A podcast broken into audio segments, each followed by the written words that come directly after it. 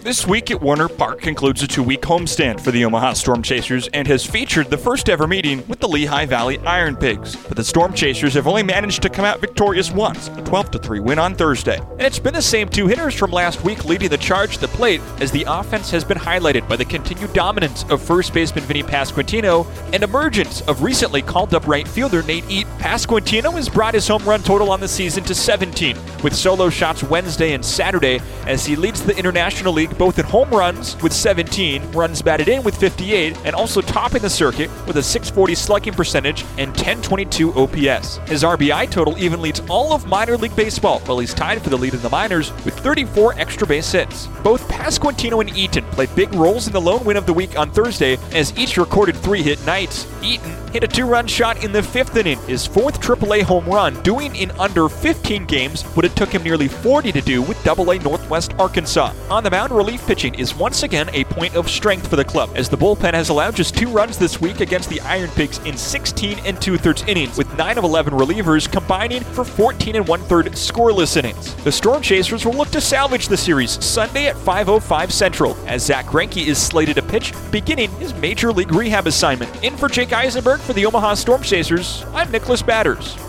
Now, over to Double A Northwest Arkansas, where the Naturals trekked to Tulsa and have taken three of the first five games this week at ONEOK Field over the Tulsa Drillers. After a close loss on Tuesday and rain out Wednesday, the Naturals bounced back in a doubleheader Thursday, sweeping their fourth straight twin bill dating back to last season with 5 3 and 3 0 wins. And the team carried that momentum into Friday night with a 13 4 win punctuated by an eight run seventh inning. But the Naturals took the lead for good in the sixth when Seuly Matias broke a 4 4 tie with his team leading 10th home run of the season.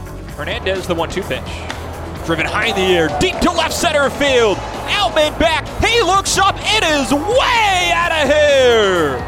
Seuly Matias gives the Naturals a 5 to 4 lead in the sixth. A 427 foot home run to left center field. His team leading 10th of the season breaks the tie here in the sixth inning from Tulsa. The week has been highlighted with some dominant stretches of pitching, including the resurgence of Will Klein, who entered the week with a whip of five, but has retired 12 of 13 batters faced this week, including seven on strikeouts. But maybe the best pitching performance this week came from Anthony Veneziano, as the left-hander threw the team's first complete game of the season in the second game of Thursday's doubleheader. A seven-inning shutout of the Drillers on just three hits and a walk, with five strikeouts over 79 pitches. The first time in his pro career pitching past the sixth inning. Northwest Arkansas will try on Sunday to do something they couldn't last year: win the series against Tulsa, as the game gets going with a 105 Central first pitch and Noah Murdock making both his second start of the week and at the AA level after debuting on Tuesday. For the Northwest Arkansas Naturals in Tulsa, I'm Nicholas Batters. On the road this week, missed opportunities continue to be the story for the Quad Cities River Bandits. In the month of June, the Royals Midwest League affiliate has left 94 runners on base. That's nearly 9.5 per game and the highest mark in minor league baseball. Ironically, Diego Hernandez's on base ability continues to be one of the best storylines in the league.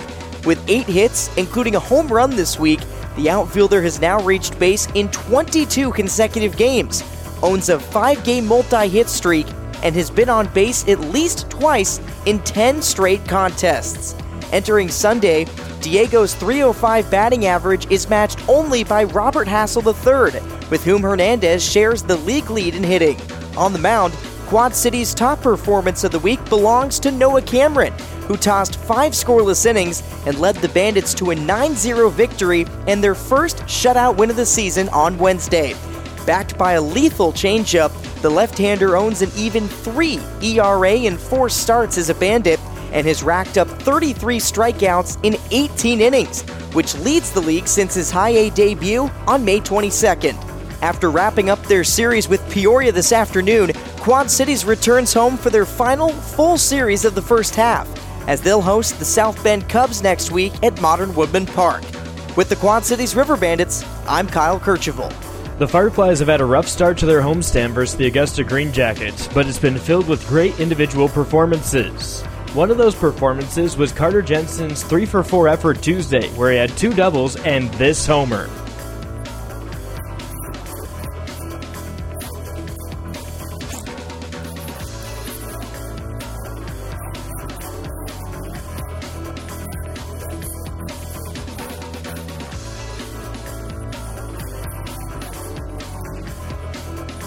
Yes, the ball really left the stadium on a hop, and it's earned Jensen some national attention this week. Not to be outdone, though, Friday night, Enrique Valdez roped a double and a homer. That was good for his eighth multi hit game of the season. The Fireflies continue their homestand next week, welcoming the Brewers affiliate, the Carolina Mudcats, to town for the first time in team history. From Columbia, I'm John Kosas.